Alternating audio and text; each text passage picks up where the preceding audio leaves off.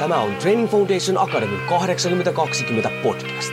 Olet sitten henkilökohtaisen valmentamisen ammattilainen, haluat olla sellainen tai haluat saavuttaa omassa elämässäsi pysyviä tuloksia, niin tervetuloa etsimään perusteita menestykseen.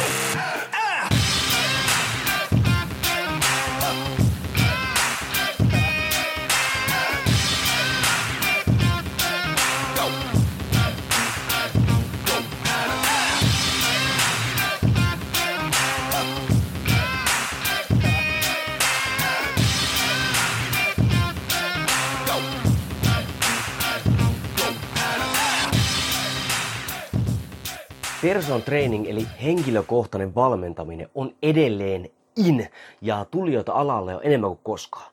Mutta hei, kuinka monesti on pohdittu sitä, että mitä on oikeasti hyvä valmentaminen? No, siihen paneudutaan tänään, kun meillä on arvostelussa ja pohdinnassa Mikko Törmälehon valmennuksella voittoon.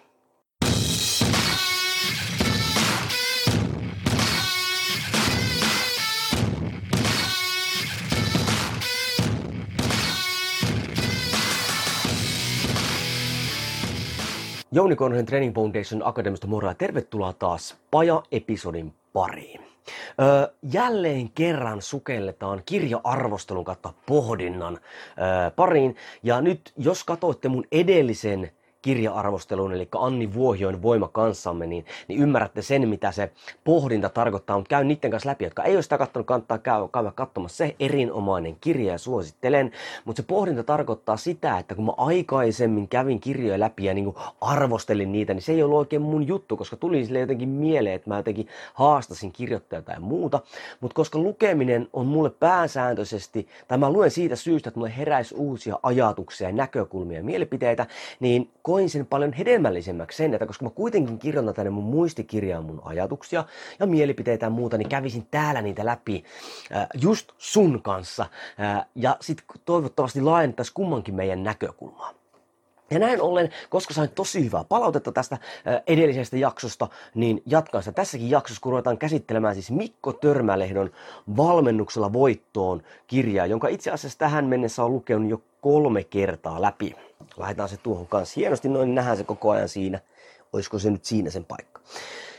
Ja nyt heti tähän alkuun nyt sanon sen, että en yhtään tiedä tässä vaiheessa, että kuinka kauan tämä arvostelupohdinta kestää, koska tämä kirja on semmoinen, jos ei ota nyt mitään oppikirjoja huomioon, tämmöisiä oikein raamattuja tai muuta, niin en ole mistään kirjasta kirjoittanut niin paljon muistiinpanoja tai semmoisia ajatuksia kuin tästä kirjasta. Jos niin lasketaan nyt kuinka paljon näitä on, yksi, kaksi, kolme, neljä, viisi, eli viisi sivua. Ja näin ollen melkein kymmenen aukeamaa, tai mikä tämä nyt onkaan, on kirjoittanut erilaisia juttuja, niin en kyllä muista, mistä kirjasta viimeksi olisin kirjoittanut näin paljon. Ja se johtuu siitä, että sanon jo nyt, että tämä on todennäköisesti tähän mennessä paras kirja, mitä suomen kielellä on kirjoitettu henkilökohtaisesta valmentamisesta. Ja se voi olla aika paljon sanottu, mutta olen lukenut aika paljon myös ulkomaalaista kirjallisuutta ja kyllä vahvasti seison näiden sanojen takana. Ja koska nyt tämä on niin mahtava kirja ja se näin paljon aiheutti niin ajatuksia mun päässä, että nyt kun mä rupean käymään näitäkin niin kuin lyhyesti läpi, niin tämä voi olla normaalia pidempi episodi.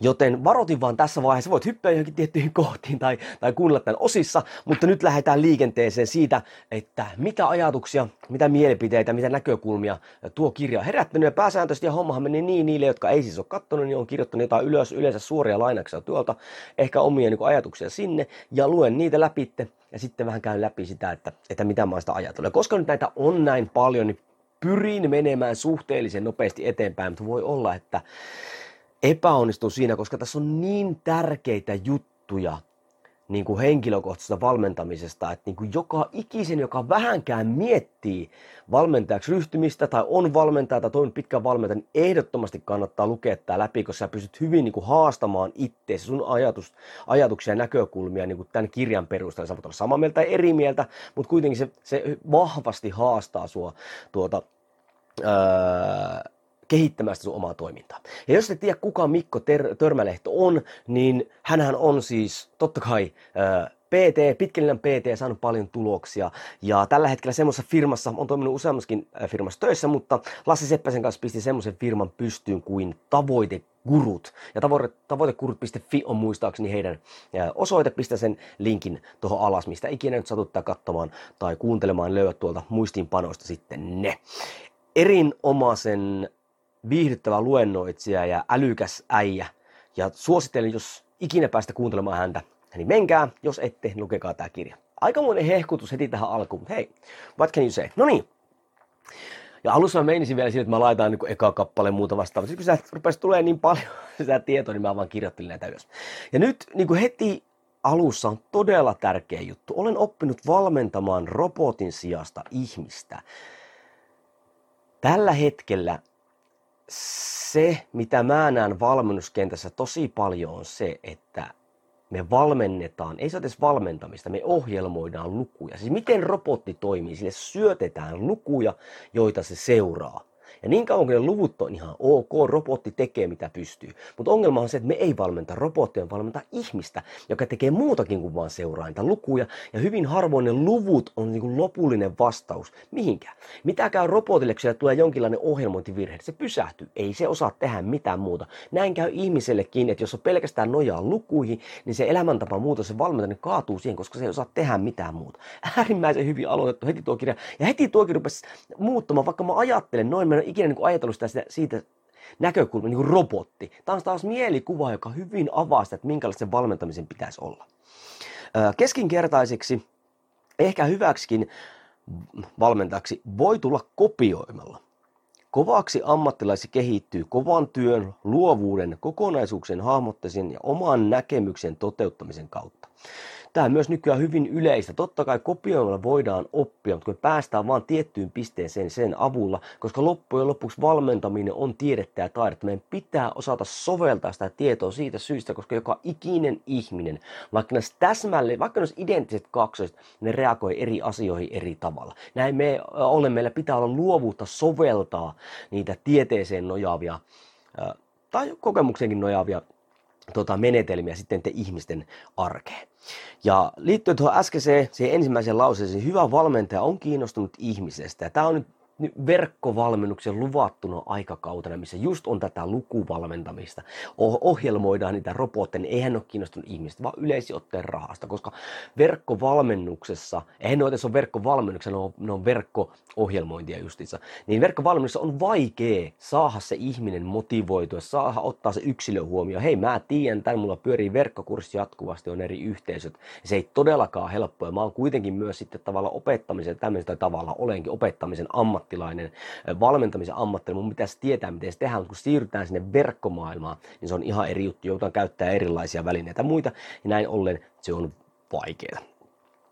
Öö, onneksi valmennuksen suuntaus on kokonaisvaltaisempaan suuntaan, ja se on kyllä totta. Eli harrin harrinta, stressin sieto ja hyvinvointi. Eli me ollaan kyllä, tämä ala on muuttumassa vahvasti niin kuin parempaan suuntaan. Hitaasti, mutta varmasti. Eli kun ruvetaan ymmärtää se ihminen kokonaisuutena, eikä vaan kolme kertaa kymppinä tai, tai 120 grammaa hiilareita tai muita vastaavaa, vaan ymmärretään se kokonaisuus. Niin kauan kun me, ja heti kun me ymmärretään se kokonaisuus, osataan ottaa se ohjelmointi ja valmennus huomioon, ruvetaan saamaan pidempi aikaisempia pysyviä tuloksia. Öö, ja nyt puhutaan, Mikko puhuu vielä tässä nyky, nyky tota, öö, niin kuin suuntauksesta, niin ei niinkään kuntovalmennusta, vaan terveysvalmennusta. Ja tästä mä oon kanssa niin kuin hyvin samaa mieltä, koska jengillä rupeaa olemaan niin huonot pohjat, että meidän pitää oikeasti saada ne edes siihen nollatasolle nykyään, plus miinus nolla. Että ne niin kuin palautuu sitä normaalista arjesta ennen kuin me yhtään lähdetään niin kuin varsinaisesti kehittämään kuntoa. Tämähän nyt sitten auka, aukaisee montakin ongelmaa, kun ajatellaan, jos lyö heti jotain ihan Uber-ohjelmia. Niin sen lisäksi jengi niin kun vetää burnoutin, sitä nopeasti tai ainakin väsyy, niin on se, että tulee sitä rasitusvammaa muuta, koska se ei ole valmiita ottamaan sitä reeniä vastaan. Kestävä muutos on pienten arkisten päätösten tekemistä askel kerrallaan.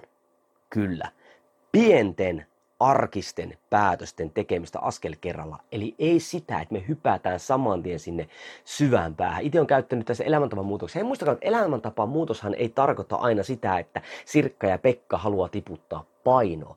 Vaan elämäntapa, oikea elämäntapa muutos tarkoittaa sitä, että me saavuttaa pysyviä tuloksia, on se sitten kyseessä urheilijaita ja lihasmassahankkeita, kuka vaan. Koska meidän pitää muuttaa sitä meidän elämää niin, että se tukee, ensin me saavuttaa jotain ja se tukee niitä tuloksia, että ne pysyy. Ei me haluta niitä menettää. Näin ollen, aina kun me puhutaan elämäntavan muutoksista, niin mä tarkoitan sillä sitä, että me saadaan pysyviä tuloksia. Ihan sama, jotka tähtäämästä vaikka Tokia olympialaisiin, vai, vai haluatko vaan tiputtaa sen 10 kiloa paino. Ja nyt se elämäntavan muutos tapahtuu siinä, että me sitä arkea muutetaan pienillä askeleilla. Ja mä oon käyttänyt monesti semmoista mielikuvaa siitä, että liian moni aloittaa elämäntavan muutoksen sille, että vähän samalla kuin menee uimahalli, hyppää uimataidottomana sinne altaan syvään päähän. Kyllä, ehkä 10 prosenttia niistä ihmistä, jotka hyppää sinne, ehkä selviää räpiköimellä, ehkä oppii uimakin, 90 prosenttia painoa sinne pohjaan. Se ei ole hirveän kestävä tapa oppia uimaan saati. Siitä kestävä tapa aloittaa elämäntavan muutos, että täysin muokataan se koko elämä. Ei.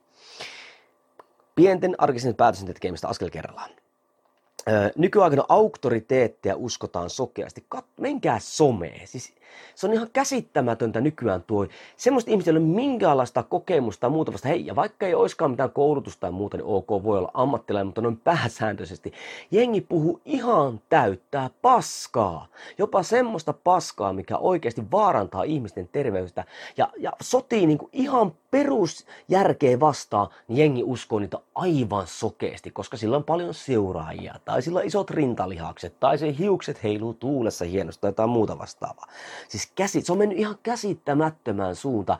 Ajatellaan vaikka David Wolf, eli jos te tiedetään tämä terveyskuru tuolta Amerikan puolelta, niin hän on muun muassa sanonut sen, että sienet on saapunut oikeasti avaruudessa tänne maapallolle, sen takia niitä ei kannattaisi syödä. Ja hänen mielestä oli ihan ok, ei välttämättä terveyttä edistää, mutta ei haittaakaan, jos rupeat ruiskuttelemaan ittees aamuvirtsaa oikeasti suoraan tonne. Joo, ja, ja paljon muuta, nuo tuli ekana mulla mieleen sieltä. Vaarallisin oppimisen taso on se, kun luulee tietämänsä, vaikkei tiedäkään. Ja tämä koskee todella moneen valmentajaa nykyään. Kun jotenkin jostain, ollaan jostain otettu joku yksi tieto ja sitten pidetään sitä täysin oikeana. Mä pin, vein lyhyen podcast-episodin vähän aikaa siitä, että haasta ittees, että mistä sä tiedät, että kun sä opit jotain ekan kerran, että se oli oikein. Liian moni ei haasta valmentajana eikä elämäntavan muutos oman elämänsä valmentajana haasta sitä tietoa, minkä on saanut. Aina pitäisi kuunnella pikkufilttereille läpi kaikkia, että miksi se ihminen sanoo noin. Koska kumminkin luennoiminen puhuminen on aina vallankäyttöä mähän koitan nyt tässä tuoda koko ajan sulle mun omaa näkemystä. Tai no itse asiassa mä vahvistan niin törmälehden näkemystä mun omien sanon kautta sulle. Se on vallankäyttöä. Nyt sun pitää vaan päättää, onko se oikein vai ei. Ja jos ihminen pystyy todella hyvin perustelemaan ja muuten, ja se kuulostaa ihan jees, niin hei, sillä ehkä mennään. Mutta, mutta se on tosi vaarallista se, koska se on tosi usein musta valkoista semmoista ihmisten tietoa, jotka luulee tietänsä. Tiedän, muut ei tiedä. Ja valmentamisen pitää perustua tieteeseen. Tämä on aika per, perusjuttu. Nykyään se perustuu aivan muuhun kuin tieteeseen, koska jengi ei osaa näitä perusteita. Sen takia TFA perustettiin. Perusteet kunniaa. Pistin sen takia kurssit ilmaiseksi, että edes niitä perusteita hangattaisi läpi ja sen päälle ruvettaisiin sitten rakentamaan sitä valmentamista. On sitten ravintovalmennus, kuntovalmennus, terveysvalmennus, ihan mikä vaan. Hyvän PT on pystyttävä selittämään, mihin valmentaminen perustuu. Kaikella pitää olla syy. Kaikella, muuten se on ajan tuhlausta. Paitsi jos se asiakkaan tavoite on viihtyminen salilla. Okei, sitten me voidaan olla sillä posupallon päällä, niin kuin jalat tuleessa jonglöörtä niillä kahvakuulilla. Se on viihtymistä. Mutta loppujen lopuksi se ei välttämättä, vaikka se on epästabiili alusta ja mitä ikinä, niin se ei kehitä sitä asiakasta, vaan sun joka ikiselle asialle sun omassa reenaamassa tai valmentamisessa pitää olla syy. Sun pitää pystyä perustelemaan. Jos ei, eti syyt. Jos et ole syytä, lopeta se. Se ei vie sua eteenpäin. Um, testien ja mittauksien tulisi palvella tavoitetta. No tämä on aika yleensä ainakin kun opettaa uusia pt uusia valmentajia, niin hän testaa vaan testaamisen vuoksi, sitten ne unohdetaan pois, koska olen sanottu, että pitää olla alkutestit. Hei, painon pudottajana, tarvitseeko sen vetää Cooperi? Ei. Se ei ole sen tavoite. Tarvitseeko itse asiassa tehdä mitään lihaskuntatestiä? Ei, jos sen tavoite oli puottaa sitä painoa, nyt näin kärjistettynä. Eli testaa sitä oikeasti, että mitä me halutaan seurata. Öö, loistavan PTn löytämisen kannattaa käyttää aikaa. No siinä mielessä tämä kirja on myös hyvä, että tähän tuo myös, tämä pelkästään niin kuin valmentamisen näkökulmasta, mutta tämä myös ohjaa siihen suuntaan, että miten voidaan löytää vaikka hyvää PT. Ja näiden kriteerien avulla myös, hei, jos sä oot valkku, sä pystyt vähän katsoa, että ootko sä semmoinen valkku, joka niin kuin vetää ihmisiä puoleensa. Henkilökohtaisessa valmentamisessa suunnitelman pitää muokkautua asiakkaan tarpeisiin. Erinomaisesti kirjoitettu juttu. Liian moni vetää vain tietyllä. Vaikka olisi hyväksi ö, todistettu metodi, niin se ihminen vaan lyöää sinne. Ihan sama vaikka se metodi olisi tota, muotoinen aukko ja se asiakas on pylpyrä, niin se ei vaan mene sitä läpi. Se voidaan hakata siihen, mutta se ei missään nimessä toimi. Vaan meidän pitää pystyä mukauttamaan se metodi nyt silleen, että se, asiakas, se palvelee sitä asiakasta mahdollisimman hyvin. Ei siis muokata, ei muuteta koko sitä, vaan sovelletaan, että miten se toimii sillä asiakkaalla. Öö, ammattitaitoa, auktoriteetteja Ootapas. Aa, ammattitaitoa kautta auktoriteettia ei vahvista ammattisanaston viljely ja vaikeaselkoiset viisaudet, vaan arkikielen perustelut ja helposti toteutuvat ohjeet. Liian usein näen salillakin sitä, että moni PT ja valkku niin, niin heittää hienoja sanoja ja muita vastaavia tämmöisiä. Asiakkaat tulee todella semmoinen fiilis, että ei hitto mä tyhmä, kun mä en älyä näitä. Mutta muista, jos asiakas ei ymmärrä jotain, ihan sama mitä sä tiedät, jos ei se asiakas ymmärrä ja tee. Sunhan pitää tehdä se mahdollisimman yl, tota niin, yksinkertaisesti. Mun mielestä suurin, korkein opettamisen, kouluttamisen, valmentamisen taso on se, että sä pystyt hyvin monimutkaisen asian tiivistämään hyvinkin yksinkertaisesti ja konkreettisiksi toimenpiteiksi. Ei niinkään, että sä pystyt oksentamaan sen asiakkaan päälle kaikki mahdollinen tieto. Ja uskokaa mua, mä oon ollut täällä. Mä oon toiminut aika kauan opettajana. Jossain vaiheessa mä vaan niin oksen sitä tietoa päälle. Se ei koskaan oikein toimi niin. Asiantuntijuus ei ole pelkkää osaamista, vaan kykyä soveltaa osaamien asioita eri tilanteissa. No, siitähän me puhuttiin jo. Suomessa on aivan liikaa tiedon pimittämistä, tiedon pimittämisen kulttuuria ja nurkkakuntaisuutta. Se on totta. Siis totta kai mä ymmärrän sen, kun kilpailu on kova, niin ei voi auttaa toista hirmu vääntöä. Mutta loppujen lopuksi me tehdään niin kuin hallaa meidän niin kuin alalle siihen, että me ei hirveätä kilpailua näin, koska kaikkien PT valmentajien päätavoitteena pitäisi olla sen asiakkaan palveleminen. Mitä paremmin sä palvelet sitä asiakasta, niin sen paremmin menestytään täällä. Mitä parempi maine meidän alalle tulee, niin homma toimii. Jos me keskitytään vaan Facebook-ryhmässä tappelemaan keskenään, niin kuin se nyt sitä on aika paljon ja lytätään alas ja näin, niin se ei vie ketään edes edespäin. Se itse asiassa painaa meidän alaa alaspäin. Kuka ei arvosta PT ja valkkuja ja näin on se näkyy myös sitten hintatasossa ja muussa vastaavassa tämmöistä. Paljon parempi, jos jaettaisiin tietoa siinä, koska kuitenkin, jos joku, jos mä sanon jollekin tai joku vaikka maailman paras valmentaja tulee kertomaan mulle kaikki sen salaisuudet, pystyykö mä ne kaikki ottaa suoraan käyttöön? En. Mutta jos pystyisi edes 5 prosenttia sieltä ottamaan, niin se veisi mua eteenpäin, mutta jos yhtään pois sieltä maailman parhaalta valkut.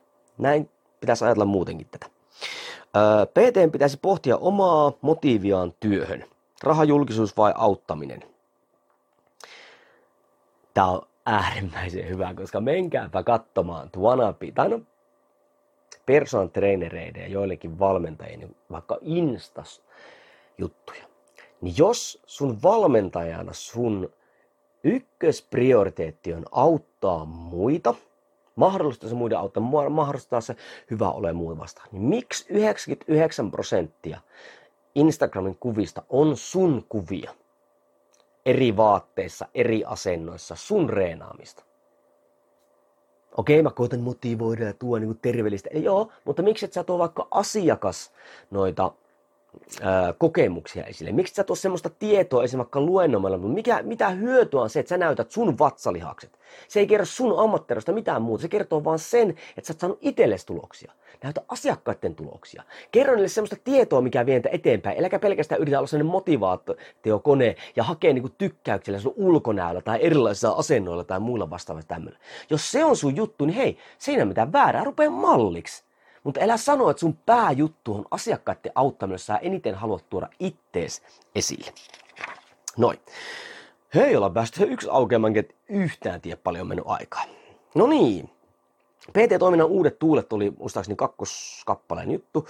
Öö, valmentamisen suurimpia haasteita liiallinen sisältökeskeisyys. PT kertoo, asiakas tottelee.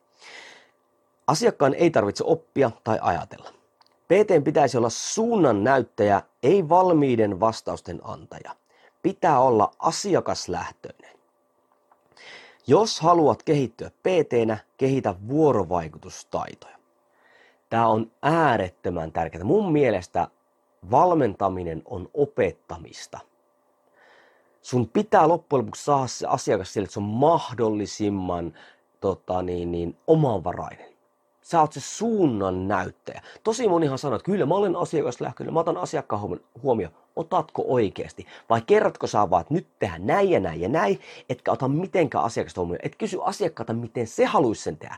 Totta kai meillä on omassa päässämme se, mikä on kaikkein niin kuin optimaalisin keino, mutta se ei välttämättä toimi se asiakkaan arjessa. Tämä oli semmoinen esitys, mitä mä rupesin saman tien miettimään opettajana. Ja nyt kun mä menen valmentajana, vaikka tänään valmensin kahvakuulaa, oksensin tietoa vaikka mä oon lukenut monta kertaa, nyt kun mä mietin taas sitä, ihan liikaa olin se, että mä vaan toin sitä ää, tietoa ulos. Totta kai nyt oli sitten semmoisia, jotka haluaa olla valmentajia, mutta mä silti voinut heidän antaa kysyä enemmän, ohjata heitä kysymään, ohjata heitä oppimaan. Tämä on sama PT-toiminnassa. Liika sisältökeskeisyys, koittaa omaa ammattitaitoa tuoda esille ja sitä, eikä niinkään kysyä siltä asiakkaalta, että mikä sillä ehkä voisi toimia ja muuta. Ja tuo just, että vuorovaikutustaitoja, valmentaminen on aina tätä. Sen takia verkkovalmennukset ei tule koskaan koskaan täysin korvaamaan hyvää valmentamista. Verkkovalmennukset tappaa paskan valmentamisen, mikä sinänsä on ihan ok. Koska paska valmentaminen ei tule tuloksia, niin ne, se on evoluutio, hei, ei muuta kuin pois alalta. Mutta hyvää valmentamista ei ikinä, koska se on sitä vuorovaikutusta, soveltamista, ihmisen kohtaamista. Niin milloin viimeksi olet lukenut kirjoja esimerkiksi siitä? Tämä on hyvä kirja muuten auttamaan siinä. Asiakaslähtöisyys varmistaa sen, että käytetään asiaosaamista eli ammattitaitoa oikein. Kyllä. Eli me käytetään niitä työkaluja ja metodeja, mitkä toimii sillä asiakkaalla. Jokaisen PT tulisi kirjoittaa auki oma valmennusfilosofia. Tästä mä oon puhunut paljonkin TF-Ronin yhteydessä myös tästä ihan pitänyt koulutuksessakin. Ja nyt varsinkin, näkyykö se käytännössä, että miksi sä teet asioita – ja nyt tässä on se, että haluatko, siis valmentajana, haluatko, että joku on tärkeä vai onko se oikeasti tärkeä? Vaikka nyt asiakaslähtöisyys, sä haluat, että sun valmentaminen on asiakaslähtöisyyttä. Sä haluat, että sä otat asiakkaan huomioon, mutta otatko sä oikeasti? Vai meet sä helpommin siihen, että sä vaan kerrot, mitä pitää tehdä? Koska se on se helpompi tie. Ja hei, sinä, sinänsä, mitä väärää siinä, että sä teet niin? Väärää on se, että jos tämän jälkeen, jos sä huomioit sen, niin sä et tee sille asialle mitään. Ja moni on, mä oon auktoriteettinen valmentaja. Ei täällä ole teke, mitään tekemistä auktoriteetin kanssa. Me voi olla tiukkoja, mutta me koetaan saada mahdollisimman toimivat työkalut sille asiakkaalle. Meidän pakko puhua sen kanssa, että se kertoo, mikä, mitä, sä, mitä tuntemuksia sillä on, mitä se on kokeilu, miten se kokee ne muutkin asiat. Ja tässä onkin se, että oletko ohjaaja vai valmentaja. Sen takia personal trainer, se on henkilökohtainen ohjaaja. Training ei se ole valmentamista. Et liian moni PT on henkilökohtainen ohjaaja. Ihan sama kuin menisit bodypump-tunnille. Tehdään mitä se ohjaaja käskee sille ilman sen isompia ajatuksia. Kyllä tulee kuuma, ehkä tulee kakkaa ja pissaa vähän ousuun, vähän oksennetaan tuonne kulmaan. Ei se ole valmentamista vielä. Sun pitää vahvasti katsoa se, että ohjaatko sä vaan vai valmennatko sä. Siellä on iso ero, ei meidän pitää välillä vaihella siinä välillä. Valmennuksen tulisi tähdätä pysyvään oppimiseen. Pysyvissä tuloksissa on aina kyse tapojen muuttamisesta. On kyse sitten painonpudotus tai lihasmassa tai ihan mikä vaan. Asiakas oppii itse tekemään niitä asioita, mitä hänen pitää tehdä sen tavoitteen näkökulmasta. Kun se itse oppii ne, tietää ne, niin sille ei tule niin helposti mitään repsahuksia tai muuta. Se, se ei ole riippuvainen susta. Eli jos koko ajan sun asiakkaat on sussa vähän niin kuin oikeasti napanuorassa kiinni, niin kuin jotkut PT oikeasti haluaa, että ne on täysin riippuvaisia. Se ei ole pitkän linjan juttu, sitä paitsi se on helvetin rasittavaa sulle. Mutta sitten kun saat asiakkaat oppimaan näin, silloin sä oot enemmänkin mentori. Sä konsultoit sitä aina vaikeissa tilanteissa ja sillä saahan tuloksia aivan todella paljon ja sun ei tarvitse koko ajan sitä miettiä. Hei, tässä on myös se, että kun monet sanoo, mulla on niin vaikeita asiakkaita, kun ne ei, ei, niin hei, ne ei opi sulta mitään. Sen takia ne ei osaa tehdä mitään, että pitäisi tehdä. Se on sun syy, että sulla on vaikeita asiakkaita. Öö, huomaatteko pikkasen semmoinen ärhäkkä olo tulee tästä näin. Mutta kun tämä on kirjoitettu niin loistavasta, siis mikä pelottavaa tässä kirjassa oli se, kun mä oon opettanut kuitenkin tämmöistä, näitä asioita valmentamista niin kauan, niin moni tässä, niin kuin, ihan kuin mä olisin itse sanonut, täällä on jopa semmosia lauseita, mitä mä muistan, että mä oon päästänyt suusta ulos ennen kuin mä edes luin tämän. Hyvin pelottava. Se vaan kertoo siitä, että niin samaa mieltä ja ollaan ehkä Törmälähon kanssa luettu samoja materiaaleja, ehkä samoissa koulutuksissa ja muuta ollut. Öö, Pysyvä muutos on yhtä kuin käyttäytymisen muutos, on yhtä kuin ajatusmallien muutos. Et voi olla vain passiivinen tiedon vastaanottaja. Nyt kun puhutaan asiakkaan näkökulmasta, sen on pakko muuttaa omia ajatuksiaan, jotta se ajatusten kautta, koska ajatukset ohjaa, ohjaa tekoja, niin kun muuttuu ajatukset, muuttuu teot, ja sitä kautta kun teot muuttuu pysyvästi, niin tulee pysyviä ää, muutoksia. Mahdollistaako valmennustyylisi pysyviä tuloksia? Personal training ei ole kertakäyttötavaraa. Itse asiassa tällä hetkellä on. Ikävä kyllä, hyvin usein. Jengi saa kyllä tuloksia. Se, sehän takia dietit niin kuin koko ajan porukkaa niin kuin kiinnostaa, kun niillä saadaan tuloksia. Mutta kyllä sitten ne häviää ne tulokset. Kyllä siis tulosten saaminen, oikeasti painon pudottaminen, massa hankkiminenkin on helppoa, oikeasti on. Mutta se pysyvä, se pysyvä muutos, pysyvä tulos, se on se vaikea.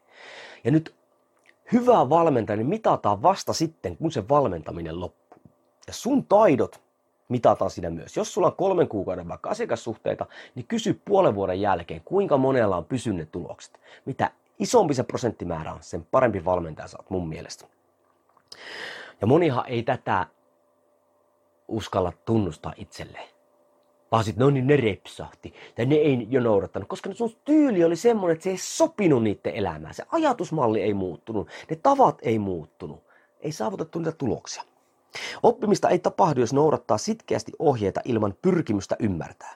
Jos, olisi näin helppo, jos tämä olisi näin helppoa, äh, jos olisi näin helppoa saavuttaa pysyviä tuloksia, kuka tahansa voisi etsiä netistä ohjeita ja ryhtyä vain noudattamaan niitä. Nythän jengi yrittää tämän. Ne ottaa vain jotkut ohjeet ja, ja yrittää vain tehdä täsmälleen mitä se lukee, ilman että yrittää ymmärtää tätä. Moni valkkuhan ei kun haluaa niin kuin, tulla valmennusalalle, vanapiivalkku lukee vaan jotain juttuja ilman, että koittaa ymmärtää, kopioi vaan niitä. Mutta muista, sullakin se ajatusmalli pitää muuttua siellä.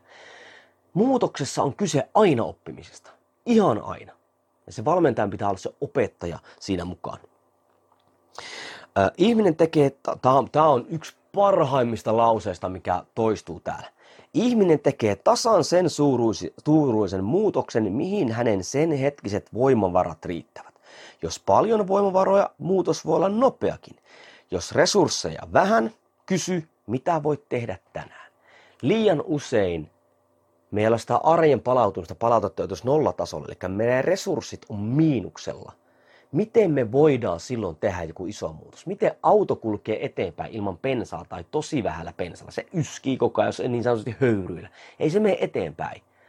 Niin sitten vasta jos me saadaan kasvatettua resursseja, me pystytään tekemään, me saadaan sitä lisää energiaa tehdä niitä muita juttuja. Ja mitä isompi muutos, sen enemmän se vaatii resursseja. Ja tähän palataan niin kuin myöhemmin. Äärettömän. Luetaanpa toisen kerran vielä. Ihminen tekee tasan sen suuruisen muutoksen, mihin hänen sen hetkiset voimavarat riittävät. Tässä kirjassa on paljon hyviä lauseita ja tuo on yksi ihan top pitoseen menee. Se on niin avaava, että niin kuin, ton ymmärtää saman tien. Näinhän se on. Jos asiakas ei pysty noudattamaan ohjeita, on vika valmentajassa, koska on valinnut väärän metodin. Öö, PT-kenttä on itse luonut mielikuvan kovuudesta ja kärsimyksestä.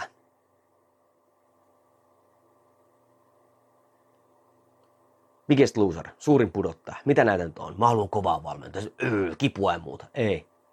Ei. Ja hei, nyt huippuurheilu ja yri, yri, yritysmaailmakin on siirtynyt ihan uusiin tapoihin. Ei, ei huippuurheiluskaan kärsitä koko ajan kovia reenejä, mutta ei ne voi olla kivuissa koko ajan. Kuinka monta kertaa nähnyt usein polti reenejä, että se oksentaa jonkin nurkkaan tai jonkun muun tämmöisen? Ei. Mutta sitten kun PT, tietämättömät, oho, koko pöytä heilu. Tota, täysin tietämättömät ihmiset luulee, että se on sitä kovaa reenaamista. Se on se juttu. Ei todellakaan ole. Sä et pysty pitkällä aikavälillä tekemään sitä. Ja moni vielä oikein niin kuin, niin kuin kylpeä sille, mä oon kova. Mä oon tosi kova vaan. Mun, mun alaisuudessa kaikki kärsii. Haistakaa jopa. No ei vaan. Kova treeni, nyt tulee hyvä. Kova treeni ei ole osoitus ammattitaidosta. Itse asiassa usein päinvastoin. Juuri näin, koska ei mitään muuta osata, niin kidutetaan sitä asiaksi. Veetään sille, että se on aivan maassa ja sitten se miettii, että oi kun mä oon huonossa kunnossa, kun en pystynyt edes tämmöistä tekemään. Hei, kuka tahansa, Martin Ruuneen, legendaarinen lause, kuka tahansa saa kenet tahansa väsymään. Valmentaja saa kenet tahansa kehittymään. Mietipä sitä. En ollut muuten kirjoittanut tänne, vaan tuli ihan tuolta korvan takaa. Öö, maailman kovakuntoisimmalla kestävyysurheilijoilla Ko- kovaa tehoista maksimiskestävyysharjoittelua, eli niin sanottua rääkkireeniä, on noin 10 prosenttia. Matalatehosta peruskestävyyttä 70-80 prosenttia. Eli jos maailman kovaa kuntoisimmilla urheilijoilla on vain 10 prosenttia reenistä kovatehoista, niin miksi peruskeskivartalolihansa suomalaisen pitäisi kehittää kuntoa eri lailla, eli että sen kaikki reenit on täyttä tuskaa? No ei pidä, mutta kun tämä PT-kenttä on kussus sen jutun, Siinä on tiettyjä mielikuvia, mitä jopa asiakkaatkin haluaa ja meidän pitää muuttaa niitä. Me ollaan syytä tähän, että se on, kenttä on semmoinen, mikä se on. Kovan rääkin ihannointi on peräisin ymmärtämättömyydestä sekä puutteellisesta tietotaidosta. PT ei pitäisi missään olosuhteessa kasata stressiä stressin päälle. Kova tehoinen harjoittelu ei saa olla itse tarkoitus. Palataan vielä tähän, se resurssien määrään muutokseen. Jos ihminen ei palaudu sen normaalista arjesta, niin helpottuuko se tilanne, että me kaivetaan vielä syvemmäksi se arjen kuoppa? No ei todellakaan. No niin. Hei, tämä oli vasta alkoa, mutta tämä on niin järkyttävä hyvin. Siis liian moni ei ota millään tavalla huomioon sitä palautumista. Se on se kaikkein isoin juttu. Että se ihminen saahan ensin palautumaan, josta me saadaan resursseja, mitä me voidaan käyttää siihen muutokseen. Mitä enemmän resursseja saadaan, sen nopeammin ja isompia tuloksia me voidaan tehdä. Noin. Eli sitten seuraavaksi kokonaisvaltaisen valmentamisen perusteet, niin sanotut kultaiset säännöt. Öö, näitä en käy läpi, vaan luetaan tälle suht nopeasti, koska taas ihan järkyttävän pitkäksi. Tämä muutenkin tulee tosi pitkäksi. Mutta kokonaisvaltaisen valmentamisen perusteet. Holistisuus, asiakaskeskeytys, eli otetaan se ihminen huomioon. Sisäisen motivaation tukeminen, eli oppiminen. Ja nyt tässä kirjassa käytetään sisäistä motivaatiota, niin mun terminähän se on siis päättäväisyys. Eli sua ei kiinnosta tehdä asioita, mutta sä teet niitä asioita, mitä sun pitää tehdä, että sä pääset eteenpäin. Sisäisen motivaation tukeminen. Avoin kommunikointi ja vuorovaikutus. Kyllä. Arvojen ja toiveiden huomioiminen. Miksi? Ja nyt yleensä kun arvokeskustelu on heti kun ruvetaan puhua arvosta, niin ei mua se kiinnosta, mua kiinnostaa haba. Mutta se hapakin kasvaa vain pitkäjänteisellä työllä. Ja sun pitää löytää se syy, miksi sä jaksat tehdä sitä pitkäaikaista työtä. Ja se yleensä löytyy sieltä arvopohjasta. Jotkut sanoo tavoitteeksi, mutta se tavoite on vaan semmoinen, mikä toteuttaa sitä arvoa. Niihin tullaan myöhemmin. Joustavuus, koska arki heittää kapuloita rattaisiin, niin mitä jäykempi sun homma on, sen nopeammin se menee rikki. Priorisointi, tehdään sitä mitä pitää tehdä. Tiimityö, tavoitteellisuus, nousujohteisuus, ärsykkeen vaihtelu, jaksottaminen, spesifisyys, pyykkinen, spyykkinen, spyykkinen, psyykkinen eli henkinen valmennus. Eli siinä on kokonaisvaltaisen valmentamisen perusteet. Aikamoinen setti. Pystytkö nyt lukemalla nuo, kuuntelemalla nuo, pystytkö sanomaan, että nuo löytyy sun valmentamisesta? Voin sanoa suoraan, että hyvin sulla todennäköisesti ei löydy kaikki ja kaikissa on varmasti parannettavaa, mutta se on hyvä juttu, koska myös valmentaminen on jatkuvaa oppimista. Jos et saa valmentajana pyri koko ajan kehittymään ja oppimaan, niin sun menestyminen on menossa jo tuonne alaspäin. Yksi semmoinen, mikä täältä niin kuin olin kirjoittanut ylös, on tuo joustavuus. Ja siinä alla Mikko oli kirjoittanut näin. Omaan, mitä joustavuus tarkoittaa? Oman arvomaailman toteuttamista negatiivista ajatuksista huolimatta. Valmennus ei saa perustua ehdottomuuksille, eli mustavalkoisuudelle, vaan joustavuus tarkoittaa nyt sitä, että meillä on se oma arvomaailma, mikä johtaa meitä eteenpäin. Ja vaikka meille tulee pahoja olotiloja, me voidaan käsitellä ne tunteet, mutta se arvomaailma ohjaa sitä suuntaa, mihin me mennään. Joskus voidaan niin kuin, tehdä sellaisia asioita, just tässä oli valmis, ei perustaa ehdottomuuksia, jotain sellaisia asioita, mitkä ei suoraan vie kohti meidän tavoitetta, mutta edes menee pikkasen sivuun, mutta sitten me palataan takaisin arvojen mukaiseen suuntaan. Tavoitteen saavuttaminen vaatii aina vaivan näköä ponnistelua, mutta vain oman sietokyvyn eli resurssien rajoissa. Noin. Ja kuten sanoin, kun näitä omia ajatuksia, eihän tämä ole mikään suora lainaus tuolta kirjoista, mitkä mulle on ollut tärkeitä ja sitten käyn näitä niin kuin läpi. Sitten jatketaan. En yhtään tiedä, vähän voi olla vaikka nopeutta. Valmennuksen pitää perustua faktoihin. Asiakas saa valmennusta, jossa hän A hyötyy, B jota hän tarvitsee ja C johon hänellä on edellytykset. Nyt sitten, jos meillä on painonpudottaja tai semmoinen, joka haluaa arkeensa niin kuin energiaa tai haluaa pärjätä arjessa paremmin, niin kehonrakennusharjoittelu ei ole siihen suora vastaus. Fitness-diedit ei ole siihen se. Luetaan vielä toisen kerran. Kuuntele nyt tarkasti. Valmennuksen pitää perustua faktoin. Asiakas saa valmennusta, josta hän A hyötyy, B, jota hän tarvitsee ja C, johon hänellä on edellytykset.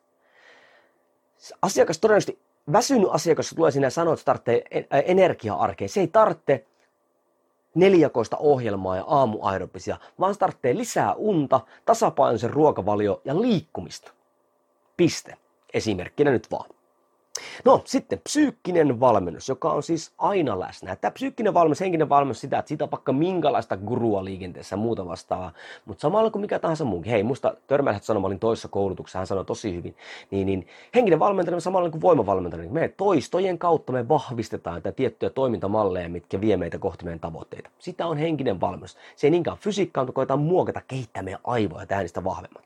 Ja nyt psyykkinen valmennus, tietoista vuorovaikutusta tietoisin menetelmin, ei mitään psyykkausta, jotain kelloheiluttelua tai ihmeellisiä, bla, ei, vaan siis tietoista vuorovaikutusta, tie, tietyllä päätetyllä tavalla keskustellaan ja ajatellaan asioista. Ja se on aina läsnä, se ei ole vain joku erillinen osa, vaan se pitää aina ottaa huomioon, että ihmisten kanssa toimit. Luonnollinen osa tehokasta valmentamista. Ei tule käyttöön vasta kun on iso kasa ongelmia, kun monihan menee nyt urheilussahan on se, että oikein nyt mä olen mennyt, ei oikein suju, niin mä otan henkinen valmentaja. Se pitäisi olla koko ajan se henkisen valmennuksen mukana. Jokaisen valmentajan pitäisi olla henkisen valmennuksen perusteet, jotka voi aloittaa vaikka tästä kirjasta. Niitä on muitakin, mutta se on ihan luonnollinen osa koko ajan. Sä et voi, jos sä ulkoistat itsestä vaan sitä henkisestä valmentamista, silloin sä oot ohjelmoja, et valmentaja. Silloin sä vaan haluat työskennellä robotin kanssa, joka tekee täsmälleen niin kuin sä haluat ja sulle tulee hyvä olo siitä, kun se toteuttaa sua tosi hyviä. Sitten kun siellä onkin luku väärin ja se ei teekään, niin se on se robotin vika, sitä hyvä syyttää. Ja voi pyyhkästi sivuuttaa joku toinen robotti. Sä oot ohjelmoja, et valmentaja. Tarkoitus lisätä asiakkaan tietoisuutta omasta käyttäytymistä, valinnoista ja tavoista. Pystyy vaikuttamaan päätöksinsä tehokkaammin. Ajatukset ohjaa toimintaa. Ja toiminta, varsinkin tehokas toiminta, vie tuloksiin. Niin meidän pitää tänne ensin sillä henkisellä valmentamisella, että ihminen rupeaa tiedostamaan, miksi hän toimii, miten hän toimii. Muutos ei ole tiedosta kiinni. Ja nyt meillä on kaikki tieto maailmassa. Kaikki meidän käsillä, kännykän kautta, ilmaisiksi, suuri osa oikeasti suurin osa, vaikka totta kai maksullisia palveluja, mutta suurimman osa löyvät ilmaisiksi netistä. Niin miksi sitten on en, enemmän niin ylipainostu koskaan? Se ei ole kiinni sitä tiedosta, vaan yleensä niin kuin on se arvomaailma. Joku asia on tärkeämpi kuin terveys tai painonpudotus tai, tai lihasmassa hankinta tai joku muu. Ruokailu ei saa olla ulkoa opeteltua toistamista. Ravinnolla pitää olla syöilleen merkitystä. Ja tässä nyt että okei, jos sä oot fitnesskilpailija, se on eri juttu.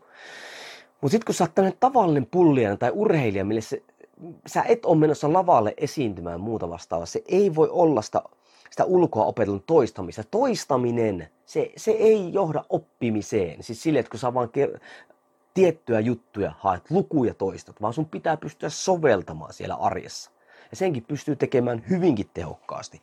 Ja ruokailussa esimerkiksi itse suosin nyt, ja se Optimal Performance ja Cell Creek, onko se muuten Cell Creek Performancekin, taitaa olla, niin, niin tota, tosi kovat PT-salit, niin, niin Precise Nutritionin tätä kouramallia, sitä on opettanut jo kauan. Todella hyvä, ei mitään lukuja muuta vastaavaa, saahan, saahan tuloksia kyllä.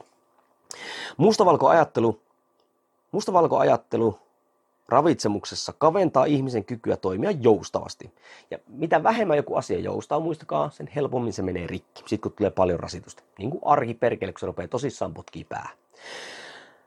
Uhrina esiintyminen tarkoittaa sitä, että ihminen näkee ylipainonsa syyt asioissa, joihin ei pysty itse vaikuttamaan. Esiinnytään olosuhteiden uhrina. Pysyvä painonpudotus vaatii tapojen ja tottumusten muuttamista, jota yksikään dietti ei tee. Monihan just sitä, että kyllä mä tiputtaisin painoa, mutta kun tuo, tai kyllä hei, tämä ei niin kaikkea yrittämiseen tai, tai työhön tai niin helposti uhriuta. Kyllä mä pärjäisin, mutta kun tuo tai tuo. Hei, kyllä sä, totta kai meidän lähtökohdat on erilaiset, mutta ei se auta meitä yhtään, että me uhriudutaan. Me pystytään tekemään aina viemään jollakin tavalla meitä itsemme eteenpäin, jos me otetaan se vastuu sieltä. Ja nyt kun täällä on tämä pysyvä painonpudotus vaatii tapojen ja tottumusten muuttamista, jota yksikään dietti ei tee. Dietti hoitaa oiretta, eli ylipaino, ei syytä mikä on aiheuttanut sen, että me saadaan liikaa kaloreita, että me lihotaan, eikä me liikuta tarpeeksi. Dietti ei ratkaise sitä, vaan pelkästään sitä oiretta, ylipainoa. Meidän pitää tehdä jotain muuta, jos me halutaan pysyviä tuloksia. Ongelma ei ole motivaatiossa, vaan tapatottumuksissa. Ja nyt kun sellaiset tietyt tavat on meillä selkärangassa, se vaatii aikaa niiden muuttamiseen. Näin ollen kolmen kuukauden elämäntapamuutos suoraan törmäilehon sanalla, täältä on lähinnä vitsi. Ja se on pysyvät tapamuutokset, pysyvä elämäntapamuutos vie keskimäärin 9-12 kuukautta. Koska ne tavat voi olla, hei mietipä nyt, jos sä oot ylipainoinen ihminen vaikka, tai sä valmennat semmoista. Jos on 15 vuotta työskennellyt sen eteen, että siitä tulee ylipainoinen, m- miten helvetissä se muka kolmessa kuukaudessa muuttaa koko jutun? On poikkeuksia, mutta suurin osa ei. Nyt pikkasen nyt heistä järkeä niin käteen. Sama juttu, jos olet et tehnyt mitään liikkuvuusharjoittelua tai, tai venyttelyä 15 vuotta, niin kaikki ymmärtää, että mun pitää varmaan jonkun aikaa venytellä ennen kuin se palautuu oikeasti sieltä. Mutta niin ylipainos, joo, mä oon 15 vuotta vetänyt itteni aivan tälleen ja nyt valmennetaan susta kolmessa kuukaudessa ulos. Sitten totta kai tehdään, kun ääritietti, otetaan painoa pois, sitten jätetään se yksin se asiakas, sitten sille palaa ne ja sä et vaan seurannut sitä. Ei, kun ne tavat ei muuttunut siellä. Öö, PTn ohjeessa ja keinossa, tämä on muuten hyvä. Jos toistaa samaa ohjetta sata kertaa eikä se mene läpi, syy on PTn valmennustavassa. Niin sä kerrot sen asian väärin. Ihan sama mitä sä tiedät, jos se asiakas ymmärrä ja tee. Sä kerrot sen väärin. Sun pitää to- toisella tavalla vetää sitä läpi. Ja se vaatii sitä, että sä oikeasti mieti, et, sit, et mieti sitä, että mitä tehdään, vaan sitä, että miten sä kerrot se asiakkaalle. Miten sä tuot sen esille, tämä on tärkeää. Sitten siellä oli pysyvää painonhallintaa ennustavia tekijöitä. Käydään nopeasti läpi. Eli niihin on ruokailurytmi, runsaat kasvikset, aamiainen, joustava syöminen, itsesäätelyn taito, stressinhallinta, kyvykkyyden vahvistaminen, positiivinen minäkuva, sisäinen motivaatio, tasainen elämäntilanne. Ei pelkästään se, että me lasketaan kaloreita. Nyt hereille siinä ravintovalmennuksessa. Tuloksia tuottaa PT osaa valmentaa kaikkia näitä. Toistetaan vielä. Oot valmentaja tai oma elämässä valmentaja. Pysyvän painonhallintaa ennustavia tekijöitä. Ruokailurytmi, runsaat kasvikset, aamiainen, joustava syöminen, itsesäätelyn taito, stressin hallinta, kyvykkyyden vahvistaminen, positiivinen minäkuva, sisäinen motivaatio, tasainen elämäntila. Noita kaikkia käyä avataan sitten vähän läpi tässä kirjassa, mutta en jää siihen sitten. Sitten mennään hyvin mielenkiintoiseen aiheeseen kuin itseohjautuvuusteoria. Eli miten ihminen toimii, mitä hän ajattelee muuta, mikä ohjaa hänen toimintaa. Ja siinä olikin, että perustelluin ja laajin motivaatiota, tyytyväisyyttä ja onnellisuutta kuvaava teoria. Miksi tämä kannattaisi kiinnostaa? Laajin motivaatiota, tyytyväisyyttä, onnellisuutta kuvaava teoria. Kuinka monesti oot kuullut tai kuinka monesti sulla on ollut semmoinen, että itse kun ei motivaatiota tähän. Tai mullekin tosi moni semmoinen, jotka haluaa reenata kovaa, niin hei Korne, sä oot, sä oot just semmoisen natsiolon, että sä pystyt potkimaan perseelle ja mä löymään sen motivaatio ei se tuu sieltä, kun se pitää jollakin tavalla, pitää se sisäinen motivaatio sytyttää, se päättäväisyys. Ja tämä teoria nyt on se, mikä on siis tutkittu ja, ja testattu ja tämä ollaan päätty, että miten se sisäinen motivaatio syntyy. Sen takia joka ikistä PTtä pitäisi kiinnostaa tämä, tämä teoria. Tai jos saat oma elämässä valmentaja, haluat tuloksia, niin tähän sun pitää, nämä pitää toteutua. Ja siihen kuuluu kolme osaa tämmöinen ihmisen hyvinvoinnin perustan, kolme osaa, yhteisöllisyys, kyvykkyys ja omaehtoisuus. Nämä kun toteutuu, ja nämä vaikuttaa kaikkien elämään. Nämä kun toteutuu, ne mahdollistaa sisäisen motivaation, eli sulla on se päättäväistä tehdä asioita, koetu tyytyväisyyden, että sä tunnet olevasta onnellinen tyytyväinen. Täällä tuleekin onnellisuus ja optimisuoritus. Eli me saadaan, tää, näin ollen tämä vaikuttaa niin kaikkiin ihmisiin, urheilijat, painonpudottaja, mikä ikinä. Ja näitä kolmea käytiin siinä vähän läpi, mitä mä oon kirjoittanut tähän jotain näistä, että omaehtoisuus määrää, rat, mä, oma, oma ehtoisuuden määrä ratkaisee sisäisen motivaation kehittymisen. Sisäinen motivaatio pysyvien muutosten on pysyvien muutosten edellytys. Voimme tehdä lyhytaikaisia muutoksia ulkoisen motivaation voimalla. Mitä ulkoisempi motivaatio on, sitä enemmän joudut käyttämään tahdon voimaa ja itsekuria. Eli nyt kun sulla on se sisäinen motivaatio, niin se tulee helposti. Esimerkkinä eilen. Mä olin nukkunut tosi huonosti sen edellisen yön tosi kuuma ja lapset pyöriä jotain muuta vastaavaa tämmöistä. Päätä särki ja päivä meni huonosti ja muuta vastaavaa tämmöistä. Mutta koska mulla on se joka päivä jotain, mulla on se vääntö jatkuu, mä lähden aina tekemään jotain, tai suurimmassa osassa tilanteessa, niin yhtäkkiä mä löysin itteni vaan pajalta reenaamassa kello taisi olla puoli kymmenen. En ollut käynyt minkäänlaista keskustelua itteni kanssa, jaksanko vai enkö jaksa lähteä, vaan mulla on se päättäväisyys tintata sinne. Mutta nyt mitä ulkoisempi se motivaatio on, sitä enemmän joudut käyttämään tahdonvoimaa. Nyt jos mulla olisi, että mä haluan ison haban tai, tai mä haluan tempasta 100 kiloa, minkä mä kyllä haluan, mutta ne ei ole niitä, mitkä vie mua eteenpäin. Mulla on muita arvoja, muita syitä siellä, mitkä pitää mulla sen päättäväisyyden, että mä menen sinne reenaamaan. Omaehtoisuus ja kyvykkyys mahdollistavat flow-tilan. Eli flow-tilahan puhutaan siitä, että sä, sä niin kuin kadotat ajan, kun sä teet jotain juttuja. Ennenhän se oli sille, että se tapahtuu vain harvoin, nykyään se voi olla niin kuin jopa päivittäistä. Sen huomaa sellaiset asiat, kun se haaste on tarpeeksi. Oliko mä tällaista? Se taisi jossain vaiheessa olla. Kun haaste on tarpeeksi, sä koet, että sä pystyt tekemään asioita, että haaste on tarpeeksi haastava, ettei se on liian helppo eikä liian vaikea, niin silloin tulee flow-tila ja ajantaju häviää ja sä vaan teet niitä asioita. Vaan omaehtoisuus ja kyvykkyys mahdollistaa sen. Elämisen taito on se, että osaa tehdä joka päiväisessä arjessa niitä asioita, jotka tekevät sinut onnelliseksi. Asiakkaan näkökulmasta PT on oppimista ja kehittymistä. Sen, ei ku. Mitä mä oon kirjoittanut tähän? Niin, no niin on. Lyhyen, mä en oikein ymmärrä, mitä mä oon kirjoittanut. PTn työ on siis on poistaa käyttäytymisen esteitä ja luoda edellytyksiä kehitykselle. Ja nyt mille kehitykselle? Aluksi kehitykselle ihmisenä. Nyt me ajatellaan aina sitä painoa tai joku muu, mutta sen ihmisen pitää muuttua. Sillä pitää naksahtaa päässä, sen aivot pitää muuttua silleen, että se rupeaa itse toimimaan erilaisena ihmisenä, koska se vanha ihminen, mikä se nyt on, on tuottanut niitä tuloksia, missä haluaa irti. Näin ollen sen ihmisen pitää muuttua. Sen PT pitää auttaa, ne esteet lähtee pois se kehittyy ihmisenä. Tuo on äärettömän tärkeä juttu. Valmennus, joka ei lisää asiakkaan koettua onnellisuutta ja tyytyväisyyttä, ei ole edes eettisesti kestävää valmennusta.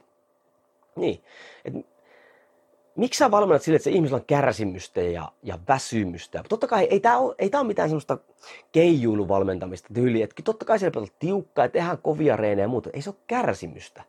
Ei se ole sitä, että sun pitää muuttaa koko elämä sen tietyn ulkoisen tavoitteen vuosi, vaan se, että sä muutut ihmisenä ja käytetään semmoisia metodeja, että ne resurssit riittää sen tekemiseen. Itseohjatusteoria koskee myös PTn omaa kehitystä. Onko valmentanut oikeasti sinulle merkityksellistä? Sitä kannattaa oikeasti. Moni, monihan niin kuin, hauska, kun seuratkaa vaikka kun personal trainer hashtagia Instassakin. Moni, jotka opiskelevat unelmaduunia, näin. Mistä muusta olette niin nähnyt, että no, jengi noin paljon fiilistelee? Koska sellaiset ihmiset, jotka on toteuttanut itselleen elämäntapamuutoksen tai tykkää reenaamista, sitten kun rupeaa opiskelemaan sitä, wow, on niin siistiä ja näin. Mutta jos joku sanoo, että mä oon aina halunnut valmentaa ihmistä, ihmisiä, miksi sä aloitat vastauksessa kolme vitonen? Nyt ihan tämmöisenä kysymyksenä vaan.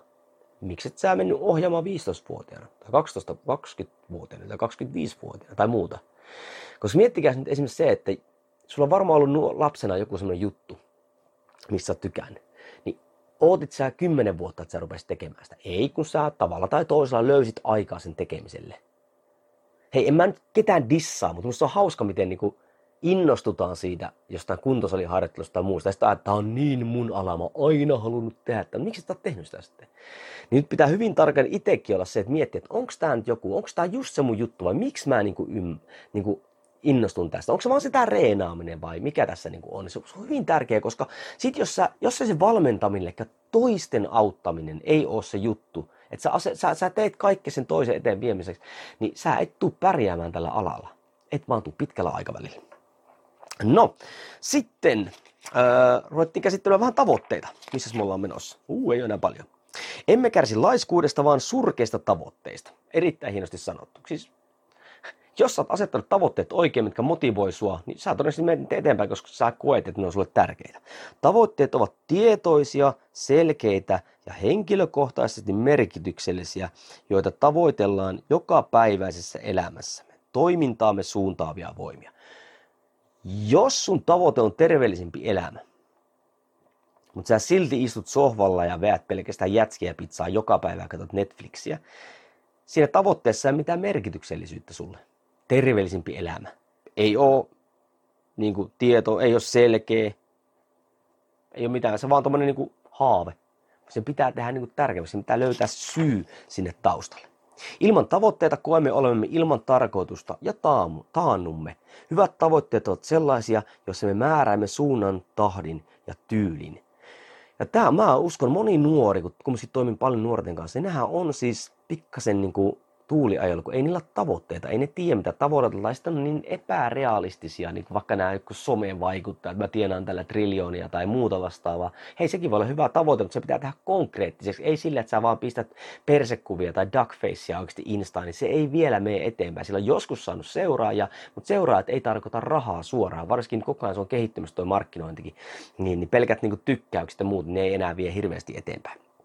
Mutta millainen on hyvä? Eli siis jos tuntuu, aina kun mulla on ollut semmoinen olo, kun mä mietin, kun mä luin tätä kirjaa, että niin kuin nyt vähän hajoaa pää ja muu, niin mulla ei ollut oikein mitään semmoista, mihin tähätä, mikä olisi ohjannut mun toimintaa ja minkä tavallaan ympärille mä sitä arkea olisin niin kuin rakentanut. Tai no onhan mulla, mä rakennan ympärille, niin kuin perheen ympärille mun elämä, mutta se on oma toiminta. Mitä siellä voisi olla semmoista, mihin vie eteenpäin. Ja, ja semmoinen kun tulee, se antaa heti merkitystä sun tekemiselle. Heti niin kuin arkeen mukavia asioita. Sä ei tarvitse leijua, sä vaan meet siihen yhteen suuntaan. No, millainen on hyvä tavoite? Sinun itsesi valitsema omaehtoisuus ja hyvin tärkeä, sun itses valitsema. Ei sun perhe, ei sun puolimo, puoliso, ei, sun yhteisku, ei yhteiskunnan tai somentaju tai muut. Sun pitää tosi tarkasti miettiä, että kuka sen tavoitteen, mihin sä pyrit, onko se oikeasti sun tavoite? Vai semmoinen, mitä sä niin kuin ehkä haluaisit, mutta se sisäisesti sä et halua sitä. Ja nyt tavoite lisää aina hyvinvointia. Se on musta tosi hieno. Vie sua eteenpäin ihmisenä, ei koskaan paina sua alas. No suoritustavoite. Puhutaan sitten, Mikko puhuu kahdesta, kahdesta erilaista tavoitteesta. Eka on suoritustavoitteet, eli haluan olla hyvä, parempi kuin muut. Toimii hyvin, mutta vaikeuksien alkaessa helposti luovutetaan, koska sitten heti on se, että ei musta tähän. Tämä on niin vaikeaa, ei musta tähän. Kuinka monta kertaa olette kuullut tuon, kun joku on tiputtaa painoa? Ei musta tähän. Mun geenit ei vaan ole tähän. Mä oon luinen tai muuta vastaavaa tämmöistä. Koska se on niin kuin kaikki tai ei mitään mentaliteetti koska ei voitukaan olla niin hyviä kuin luultiin tai haluttiin, niin luovutetaan välittömästi se. Ja nyt kun tätä tapahtuu, joillekin se toimii, mutta tätä tapahtuu, niin se itseluottamus ottaa osuma. Ja on ennenkin puhunut siitä, että ei mua harmita se, että joku epäonnistuu siinä varsinaisesti dietissä. Mua voi harmittaa se, että kun se on tehnyt sen monta kertaa, niin se oikeasti voi luulla, että siitä ei ole siihen. Jokainen pystyy tiputtaa painoa. Jokaisessa on se voima. Se on vaan ottanut vääriä työkaluja. Ei jumalauta talon rakentajakaan, niin, niin ei se ota ei se saa rakennettua sitä taloa niin kuin väärillä työkaluilla, vaikka se olisi kuinka ammattinen. No jotkut Mutta mitä se, se valitsee? Oikeat työkalut oikeisiin hommiin ja se pystyy menemään eteenpäin. Ilman, sen itse kolahtaa. Mutta jos jatkuvasti käyttäisi vääriä työkaluja ilman tietämättä sitä, niin kyllä sekin turhautuisi, vaikka olisi kuinka sitä ammattitaitoisella taustalla. Nyt oppimistavoitteet, eli suoritustavoite, haluan olla hyvä tai paras, ja nyt oppimistavoitteet, haluan olla parempi, eli en verta kenenkään muun kuin itseeni, että kehityn eteenpäin. Niin oppimistavoitteet on paljon parempia, koska me ei pyritä mihinkään lukuun, vaan me pyritään kehitykseen. Eli se on jatkuva prosessi. Ja näin harvoin luovutaan liian aikaisin, koska ei petytä. Opitaan niistä epäonnistumista ja mennään eteenpäin. Ja tämmöisessä oppimistavoitteessa arvot näyttävät suunnan, tavoitteet on vain välietappeja. Ja nyt ne välietappien pitäisi olla nyt sitten arvojen suunnassa. Ja nyt tämmöinen arvoristiriita. Eli sun arvot, mitkä on sulle asioita tärkeitä, ja sun teot, ne kun ei kohtaa, niin sitä sanotaan arvoristiriidaksi. Tämä oli aika herättävä, mitä Mikko kirjoitti. Arvoristiriita voi jopa aiheuttaa pitkällä aikavälillä mielenterveysongelmia. Sä et pysty toteuttamaan sulle tärkeitä asioita. Ja sehän on niin kuin tosi menetetty elämä, jos et sä pystyt tekemään niitä asioita, mitkä tekee sut onnelliseksi. Ja sähän oot se, joka niin kuin on vastuussa sitä muutoksesta. Jos ei ole työkalu, niin hankin apua muuta. Ja en halua kunnostaa, ei, se ei ole helppoa, ei missään nimessä ole. Mutta sen pitää jo tavallaan toisella lähteä sisältä. Ja se valmentaja pitää auttaa, jos se asiakasta itse pysty tekemään. Ja nyt tämä on hyvin tärkeää, kun puhutaan niistä arvoista, niin ovatko arvot oikeasti arvokkaita sinulle? Koska nyt arvot maksaa aina tunnehintaa. Jos ei, niin on ihanteita. Mitä tarkoittaa tunnehinta? Sä menet arvojen suuntaan, sä joudut luopumaan jostain. Sä joudut kärsiä jopa negatiivisia ajatuksia ja muuta vastaavaa. Ja nyt arvot, hei, niitä ei noudata joskus, vaan niitä noudatetaan aina. Joudut kestää epämukavuutta ja muuta. Eli se ei ole helppoa elää niiden asioiden mukaan, mihin uskoo. Ihminen voi tunnistaa arvonsa, mutta resurssit eivät riitä niiden noudattamiseen tai ei löydetä keinoja niiden toteuttamiseen. Eli se on se, missä sitten valmentaja auttaa, koska halutaan elää tietyllä lailla, mutta ei löytä työkaluja, niin sitten se valkku tulee siihen sitten mukaan. Ja arvot eivät ole tunteita. Tunteita ei voi suunnitella, arvojen mukaista toimintaa pystyy. Eli me voidaan tuntea vaikka minkälaisia fiiliksiä, mutta me ei tarvitse niin saman tien niin antaa niiden vaikuttaa meidän tekemisen. Voi vähän funtsia sitä ja sitten johtaako nämä mun arvojen mukaiseen toimintaan. Jos ei, ei toimita niiden mukaan. Jos joo, niin toimitaan niiden mukaan. Sisäinen motivaatio, eli mun sanoin päättäväisyys, syntyy arvojen pohjalta. Se on se. Sä teet merkityksellisiä asioita. Silloin ei, jos siellä on pienen lapsen vanhempia, niin, niin kun sun lapsi itkee yöllä, niin jäät sä vaan nukkua, eh, en mä jaksa. Ei, koska se lapsen terveys ja hyvinvointi on arvo numero yksi. Ihan sama mikä sun fiilis on, sä nousit sä ylös. Oli sulla motivaatiota tai ei. Niin sama juttu nyt sitten, sun, hei, muutkin arvot pitäisi olla yhtä tärkeä. Jos oikeasti kun kysytään ihmisiltä arvoja, tosi moni sanoo terveys, miksi sä käyttäydyt sitten niin kuin sä käyttäydyt? Joku on nyt tärkeämpi. Se, se on ihanne. Sä haluaisit, että terveys on sun juttu. Jos sä sanot, että oikeasti sun terveys on sun arvo, miksi heille vetissä sä poltat tupakkaa, tai veät jatkuvasti viinaa, tai koko ajan syöt roskaruokaa, tai et liiku yhtä? Ei. Se ei ole arvo, vaan se on ihanne. Sä ihailet sitä terveyttä, mutta et saa sitä sun omalla toiminnalla menemään mitenkään eteenpäin. Ja hei, tossahan tulee nyt sitten semmoinen, voi tulla sitten semmoinen arvoristiriitakin, mikä hajottamaan. Mieti tarkkaan nyt sun omia arvoja. Enkä sano nyt vaikka minä tai kuka olisi täydellinen siinä, mutta se, että missään nimessä minä en ole täydellinen siinä. niin, niin tuota, tuota, tuota. Mutta se pitää tiedostaa. Kun sä pystyt tiedostamaan asian, sä pystyt tekemään sitä askel kerrallaan niin kuin paremmaksi. Öö, ja Mikko puhuu tästä orientoivasta reaktiosta, eli aivofysiologiaa. Tämä oli muuten hyvä juttu oli se, että mä en tiennytkään tämmöistä. Tämä oli ihan uusi termi. Eli monesti kun me lähdetään tekemään elämäntapamuutosta, jotain jengi on hirveän niin kuin innostunut aiheesta niin alussa, niin se sanotaan orientoivaksi reaktioksi. Se on ihan fysiologinen juttu, mikä meidän aivossa on, että me niin kuin innostaa ja tehdään sitä. Ja nyt se kestää noin kaksi kuukautta. Onko kuulostanut tutulta? Kaksi kuukautta jaksaa tehdä jotain selkeä. Niin. Ja hei, sen jälkeen into lopahtaa, jos ei tule mitään uutta aiheeseen liittyen. Ja tässähän tulee nyt se valmentaja mukaan, joka auttaa siinä motivoi, muuttaa juttuja, että me saan piettyä oikeasti se vauhti päällä. Mutta mä en että se on ihan aivofysiologia, orientoiva reaktio. Ja nyt tavoitteen muuttaminen tai vaihtaminen ei ole luovuttamista, koska elämäntilanteet muuttuu, me voidaan huomata, että kun tavoite on väärä, kun he tehdään sitä liian aikaisemmin, jos se ei ole meidän arvojen mukaista, niin ei se ole luovuttamista, ottaa se pois. Siis hyvin usein ihmiset näkee elämäntapamuutoksia sillä, että pitäisi aloittaa asioita. Mä näen sen sillä tavalla, että tosi monen pitäisi lopettaa asioita kuten se sohvalla makoilu tai valittaminen tai paskaruuan syöminen tai mikä ikinä. Lopettaa asioita ja keskittyä niihin, mikä toimii, lisätä jotain sitten sen jälkeen. No, sitten siellä oli kymmenen askelta ö, tavoitteen saavuttajaksi. Ei käy näitä paljon läpitte, mutta eka oli tavoitteet on aina arvojohtoisia. Tavoitteet tulee asettaa arvojen tunnistamisen jälkeen. Eli sulla on, kun sä lähdet tekemään jotain, niin miksi? Miksi painonpudotus on tärkeää? Miksi rahan saavuttaminen on tärkeää? Miksi se valmentaminen on tärkeää? Se on henkilökohtainen syy. Sitten kun tulee henkilökohtainen syy, sille tulee se oikeasti se pohja sille tavoitteelle. Ja motivointi on kykyä tarjota tapoja ja keinoja, joiden avulla voimme toteuttaa arvojamme. Se on valmentajahomma. No niin, yksi. Tavoitteet ovat arvojohtoisia. Se oli eka. Kaksi. Tavoitteiden tulee olla täsmällisiä, konkreettisia ja selkeitä. Toteamuksesta konkretiaan. Mitattavuus ja aikamäärä. Eli Siis se kakkosjuttu oli siis tavoitteiden tulee olla täsmällisiä, konkreettisia selkeitä. Haluan energiaa arkeen. Miten? Haluan tiputtaa painoa. Kuinka paljon? Missä ajassa? Miksi? Näin. Mitattavuus ja aikamäärä. Me tehdään se konkretiaan. Ja sinne tehdään sitten välitavoitteita ja muuta. Kolme. Riittävän haasteellista. Eri, erinomainen lause. Mukavuusalueelta sietoalueelle ei epämukavuusalueella. Kuinka monta kertaa kuulut, tulokset ovat siellä kuuluisella epämukavuusalueella. Voitaisiin oikeasti nyt vähän aikaa, jos pistät vaikka nuotioon, niin sä voit vähän aikaa kättä pitää siinä. Se on todella epämukavuusalue, mutta se ei kestä kovin kauan. Sitten rupeaa tulee pysyviä vaurioita. Ymmärrätkö sä? Jos sä taas hyppäät sinne ihan ääripäähän, muutat koko elämässä, se on epämuk- varmasti on epämukavuusalue, varmasti tuntuu epämukavalta, mutta ei se välttämättä johan mihinkään, kuin että mennään sietoalueelle. Me mennään silleen oikeasti tulee eteen, että se lämmittää meitä, mutta se ei polta. En tiedä, oliko toi hyvä mielikuva, mutta tuli vaan noin päästä mieleen. Se oli kolmonen, riittävä haasteellista.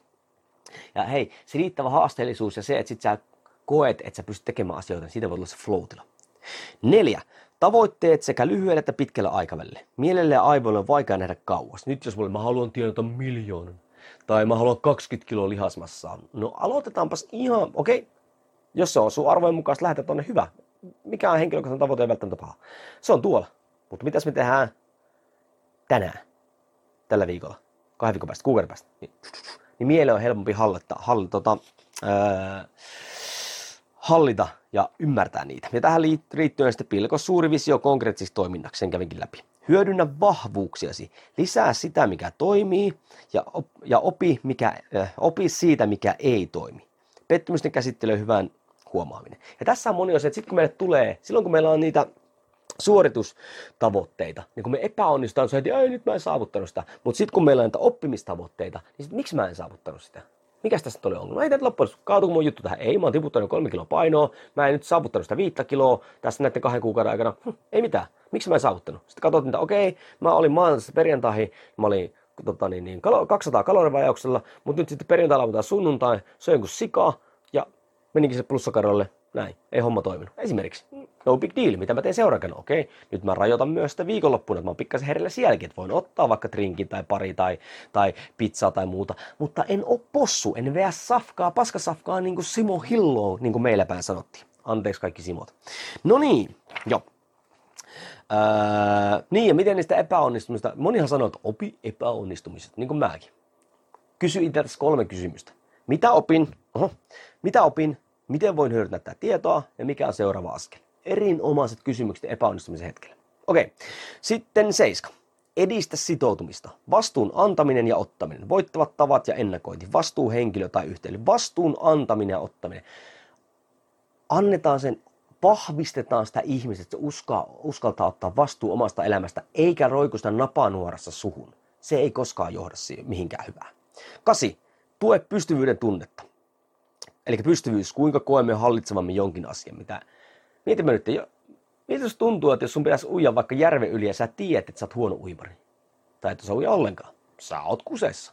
Mutta mikä on fiilis, jos sä oot käynyt vetämässä vaikka triatlonia, uinut monta monta kilometriä, miltä tuntuu yksi lampi? Ei miltään. Se on helppoa, ei se jännitä ollenkaan. Hei, let's go. Ymmärrät varmaan mitä hae. Ysi. Tee seurantaa, arviointia ja omaa palautetta. Ja anna palautetta. Jatkuvasti joko, jos valmentaja anna sitä itse jotenkin haita. Jos olet oma elämässä valmentaja, mitä mä teen esimerkiksi pajalla, niin mä tietyn väliin kuvaa omat tekniikat ihan siitä syystä, koska kun olet yksin, niin kukaan anna palautetta ne tekniikat, ja usein on mennytkin ihan päin helvettiä, niin sitten sieltä näkee sitä, että mihin suuntaan on, on menossa. Öö, ja kymmenen, huomioi minäkuva. Pysyvä muutos ei tapahdu, mikäli minäkuva ei muutu prosessin mukana, koska minäkuva määrää käyttäytymisen. Ja vielä tähän lisäys. Päätä millainen haluat olla ja todista se itsellesi pienillä päivittäisillä teoilla. Kiinnitä huomiota, mitä asiakas puhuu, kiinnitä huomiota, mitä sä puhut itsellesi.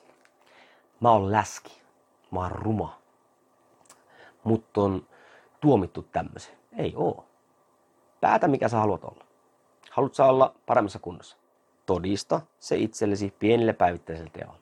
Käy joka päivä kävelee 15 minuuttia. Käy joka päivä kävelee 10 minuuttia kun katot ittees peiliin, et hauku itseäsi.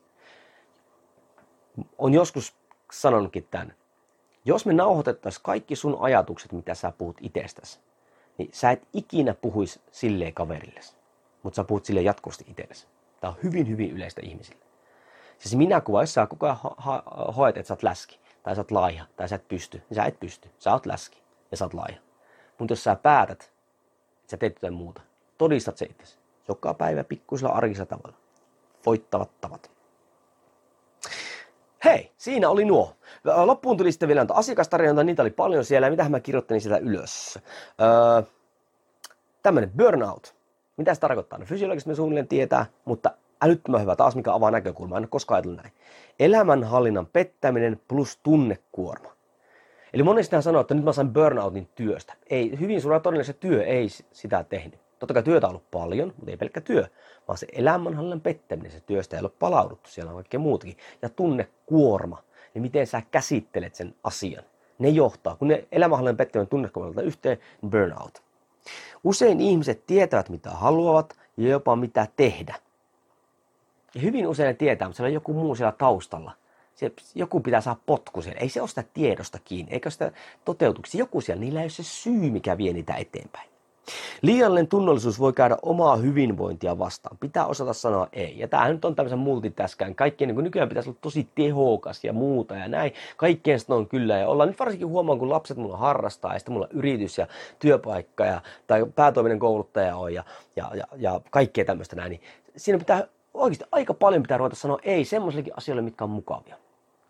Ja se on helppo sanoa ei, jos ne asiat, mille sä sitten raivaat aikaa, on sun armo, armo, arvolistan sillä kärjessä. Mulla se ikä, mä oon siis aina tykännyt olla mun kavereiden kanssa. Aina. Mutta nyt kun muuttiin Savonlinnaan, jos mä täältä halusin niiden kavereiden luokse, mutta matkustaa esimerkiksi aikaa ja muuta. Tällä hetkellä mun arvomaailmassa hyvin korkealla on mun perhe ja työ, mitä mä teen. Ja nyt työ, siis kyllä, työ. Mä tykkään opettaa. Tämä on kans opettamista. Mä teen tätä. Kello on tällä hetkellä, katsotaan. 20 yli 10. Miksi mä teen tätä? En mä saa tästä mitään. Sä näet tää ilmaisiksi. Jos sä nyt katsot tätä YouTubella tai Facebook tai joku muu. Mä tykkään tästä. Ja nyt sitten, kyllä mä haluaisin olla kaveritten kanssa, mutta se veisi aikaa semmoista asioita, mitkä mulla on tärkeitä. Mulla on se perhe on se yksi juttu, mutta sitten mulla on se opettaminen on se toinen juttu esimerkiksi. Ja sen takia mä sanon monelle asialle ei, koska mä haluan tehdä niitä asioita, mitkä mulle on tärkeitä. Monella kovia, monella, aa, tää on niinku ryhmäliikuntaohjaajista, kyllä. Monella kovia tunteja vetävistä ryhmäliikuntaohjaajista on jatkuvaa pientä sairastelua, vajaa palautuminen. Tämä on hyvin totta. Mä vein pitkään tuntee. Ja mä olin just semmoinen ohjaaja, että mä olin tunnettu sitä energisyydesta ja muusta vastaavasta. Moni sanoi, että ei pakkohan siellä olla energinen, että asiakkaat niin pysy mukana. Ei tarvitse. ei tarvitse. Totta kai sä voit vetää, mutta sä poltat itse sillä loppuun. Ei ne huomaa sitä, jos sä pidät sen energian korkealla, mutta tota, niin, niin, ei sun tarvitse tehdä isoilla painoilla. Ja spinningiä kun mä vein silloin, mä muistan aina kun mä, mä vein mustia tunteja niin sitten mä muka kään, no niin, noustaan pystyä, laita tämän ja tämän verran vastusta. Mä muka käänsin käillä tyhjä. Koskaan ei kukaan tullut sanoa, että hei, sä feikkasit. Ei, koska mä sillä määrittelin sitä, että mä kumminkin tein päivät töitä opettajana. Sitten mä tulin suoraan linja sinne, vein kolmesta neljään tuntia siinä, ehkä muutamia ohjauksia ja sitä meni illaksi kotiin. Jos mä sitä, ja sitä mä tein melkein joka päivä. Niin jos mä olisin sitä vetänyt jokaisen tunnin täysillä, niin, niin varmasti olisin kosauttanut. Ja yksi syy, miksi mä silloin ohjasin, mitä mä muuten huomioin silloin, mä huomioin silloin tämän mun ääntä. Mä otin sillä äänellä sitten korvasin sen. Ja nyt sitten ollaan siinä, missä ollaan. Erikoistekniikoiden käyttö pitää aina olla suunnitelmallista. Jatkuva lihaksen feilureharjoittelu on ammattitaidotonta ja myös tyhmää. Liian monet nykyään, kun menee salille, ollaan katsottu kehorakentajaa tai PTtkin on matkinut kehorakenteen reenaamista. Hei, ne on kehonrakentajan reeniä. Ei ihminen välttämättä tarvitse niitä. Failure-treeni. Sä siis opetat kropan luovuttamaan. Se on vain työkalu. Sillekin pitää olla syy, että sitä käytetään. Suunniteltu syy. Eikä se, että tehdään aina niin. Sillä on paljon negatiivisia asioita, enkä mene niihin nyt. Ihmiset himoitsevat tuloksia, mutta eivät ole valmiita sitoutumaan vaadittuun työmäärään ja panostuksen. Ja varsinkin tässä se, ei olla valmiita maksamaan sitä tunnehintaa. Jos mä haluan saavuttaa ton, tämän tässä, mun pitää luopua näistä. Mutta kun nämä on niin mukavia, hyvä ruoka, Netflix, makoilu. Mutta kun mä haluaisin, täällä on nämä terveys, lihakset, kiinteytyminen, nää, niin ei ole valmiita, tiedätkö, siihen työstä. Kun katsotaan vielä sitä, kun joku tulee sitten vielä joku valmentaja, joka kertoo, mitä tämä vaatii, että täältä mennään tolle, ei olla valmiita sitä maksamaan. Ja sitten siinähän on se, että silloin, jos valitaan tämä, niin ei ole tarpeeksi vahva se syy siellä pohjalla. Et miksi mä haluaisin sen tehdä. Sen pitää olla aina henkilökohtainen. Ja niin kuin mä toin alussa tai yhdessä vaiheessa, kolmen kuukauden valmennuksen, valmennuksen elämäntapamuutoksen näkökulmasta on lähinnä vitseä. Se vie keskimäärin 9-12 kuukautta. Pysyviä muutoksia tehdessä ei saa olla kiire mihinkään. Se on äärettömän hyvä. kiiruhdetaan hitaasti. On tosi, tosi hyvä juttu. Eli tehdään jatkuvasti pieniä asioita, mutta ei koita juosta eteenpäin, vaan toteuta niitä, niin se koko ajan kumulat, kumulatoi, kumu, nyt on sen verran tota, niin myöhä, että kumuloituu, kumulo, en mä tiedä, kasautuu toissa päälle tulokset, niitä tulee nopeammin ja nopeammin koko ajan, mutta me ei saa kiirehtiä sitä hommaa eteenpäin. Öö, hyvä suunnittelu jättää tekosyille minimaalisen vähän mahdollisuuksia. Äärettömän hieno lause. Mitä enemmän sä valmistaudut ja suunnittelet, sen vähemmän tekosylle on varaa, koska sulla on ne kaikki siinä. Öö, jos sulla on pelkästään terveellisiä ruokia, kämpässä, todennäköisesti syöt terveellisemmin. Koska et sä jaksa todennäköisesti lähteä ajamaan autolla hakemaan sitä karkkipussia. Mutta jos se karkkipussi on siellä, se on jätetty sinne, sä todennäköisesti hakea sen. Jos sulla on lenkkivaatteet valmiina, jos sulla on tuolla autotallissa oma sali, su, sä oot suunnitellut, sä oot lyönyt kalenterissa, sopinut vaimon kanssa, menet perjantaina nyt treenaamaan, et lähdekään paavun näköisesti sä meet sinne. Hyvä suunnittelu jättää tekosylle minimaalisen vähän mahdollisuuksia. Sitten asiakas oli sanonut täällä erittäin hyvin, esteen sattuessa osaan valita seuraavaksi paremman vaihtoehdon. Tämä on se, että jengi yleensä ajattelee sitä, että mikä on optimaalisin tapa toimia. Sitten kun se optimaalinen tapa toi, kosahtaa, niin me mennään sinne, mitä me ollaan ennenkin tehty. Eli nyt taas mustavalko ajattelu, joko tämä tai sitten mä oon täällä. Kun pitäisi osata valita, että mikä on se toisiksi paras vaihtoehto. Tai jopa kolmanneksi paras vaihtoehto. Tätä mä oon niin opettanut, just se precise nutrition, nutrition, nyt menee kyllä kielisolmun tosi pahasti, ei pitäisi tälle illalla tehdä, mutta kun ei ole muuta aikaa. Niin, niin sitä, että kun meillä on se tapa, mitä me tehdään, tämä on se optimaalinen tapa, paras tapa. Sitten meillä on tässä tiettyjä juttuja. Jos ei tämä toteudu, niin ainakin tämä. Jos ei tämä, niin vähintään tämä. Niin jos ei tätä, niin ainakin tätä näin, jonka pystyy kaikki tekemään, vaikka meteoriitteja sataisi niskaan, sä pystyt tekemään tämän. Koska silloin sä et missään vaiheessa niin repsaa. Sulla on aina se seuraava juttu. Mutta jengi ajattelee, että musta valkoisesti joko tämä, tämä kun ei onnistu, höp, ollaankin täällä päässä. Ei tule ikinä toimia. Ihmiset, jotka varautuvat esteisiin, saavuttavat tavoitteet todennäköisimmin. Ja nyt sitten kaikille teille, joilla on lapsia ja arjen kiireellisyyttä ja muuta vastaavaa tämmöistä. Itselle otettu aika ei ole keneltäkään pois. Miksi? Koska kun sä voit henkisesti ja fyysisesti paremmin, sä olet parempi sinä. Ja kun sä oot parempi sinä, sä oot parempi työntekijä, sä oot mukavampi sun kavereille, sä oot mukavampi sun puolisolle ja hei, sä oot tuhat kertaa parempi vanhempi. Ja tämä on semmoinen, minkä sanon kolmen lapsen isään. Kun sulla on energiaa, kun sä oot henkisesti voit hyvin, niin sä oot paljon parempi vanhempi sun lapsille. Se on jo hei semmoinen, mikä antaa sulle niin kuin syyn siihen, että miksi sä otat itsellesi aikaa sieltä arjesta tai jostain muusta semmoista jutusta. Jos sulla on lapsia, niin tuo on semmoinen, mikä pitää ehdottomasti pitää niin kuin mielessä. Koska monethan silleen, että en kerkeä reenata, koska lapset. Kyllä, ne vaikeuttaa sitä juttua. Mutta hei, jos mä pystyn tekemään sen, toistan vielä. Päätoiminen kouluttaja, mulla on oma yritys, mihin vähän näitäkin ja kaikkia muita videoita, käy tsekkaa vaikka Instat kaikki muut. On perhe, jossa on vaimo ja kolme lasta ja silti mä kerkeen vähän reenata. Vähän, mutta silti pystyn ja se auttaa mua. Öö, aiheeton hiilihydraattien pelko, no yllättäen.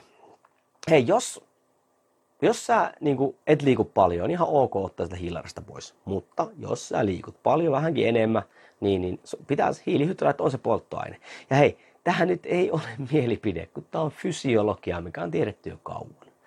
Jos sä liikut paljon, jos olet vaikka ensin ollut sohvaperuna, niin ihan ok, me vähentää hiilareita, ei tule niin paljon energiaa, tota, paino tippuu alaspäin. Mutta sitten jos kun kroppa rupeaa kevyempi, haluat treenata kovempaa, niin meidän pitää pystyä nostamaan näitä hiilareita ylöspäin. Tosi monella on se hiilihydraattien pelko, että hiilihydraat lihottaa suoraan. Ei, kokonaiskalorimäärä lihottaa sua. Ja muutenkin, jos sä syöt liian vähän, sä et kehity mihinkään. Sä et kiinteydy, vaan sä laihut sitten, jos me liian alhaiseksi menee. Tärkeää, ja nyt tässä on hyvä, tärkeää löytää liikuntamuoto, joka kiinnostaa itsensä vuoksi, koska silloin liikunta vie mennessään ja tulokset tulevat kylkiäisinä. Nyt joku haluaa, että hei, mä haluan kunta salille. Ja hei, nyt mä oon ensimmäinen, joka sanoo sen, että voimaharjoittelu on ykkösjuttu, mitä kaikkien pitäisi tehdä, mutta kun siitäkin on niin monta muotoa, ei sun tarvitse mennä sinne salille te jauhamaan sitä neljäkosta ohjelmaa ja tekemään aamuaerobisia. Jos sä teet, musta jotenkin tuo aamuaerobia Jos sä haluat tehdä voimaharjoittelua, sä voit tehdä, ja nykyään vielä, sä voit tehdä, no sä voit mennä ihan normaalisti salille. Sä voit tehdä voimannostoa, sä voit tehdä painonnostoa, sä voit tehdä crossfittiä, sä voit tehdä kehonpainoharjoittelua, sä voit tehdä street workouttia, sä voit tehdä telinen voimista. Ymmärrätkö? Siinä on jo voimaharjoittelusta noin monta juttua. Mikä sulle kiinnostaa? Kun jos sä innostut jostain, sulle tulee se sisäinen kipinä oppia. Ja tulokset kyllä tulee siinä mukana. Koska sä teet sitä ilman, että sun tarvitsee etsiä motivaatio. Sun pitää, että sun tarvitsee selata Insta etsiä motivaatio. Oi, tää niin motivoi mua. Niin sen hetken niin sit sä oot vähän aikaa taas katselit jotain muuta kissavideota ja muuta, taas sä tarvitset uutta motivaatiota. Silloin kun sulla on päättäväisyyttä tehdä, sä haluat sisäinen motivaatio, siellä sä haluat oppia uutta, se liikuntamuoto kiinnostaa sua. Hei ho, let's go. Ja hei, vaikka se voimaharjoittelu on tärkeää, niin jos alussa ei mitään liikkumista, niin joku liikuntamuoto. Ihan sama. Vaikka keppihevosta ratsastus. Kunhan lähdetään liikkeelle.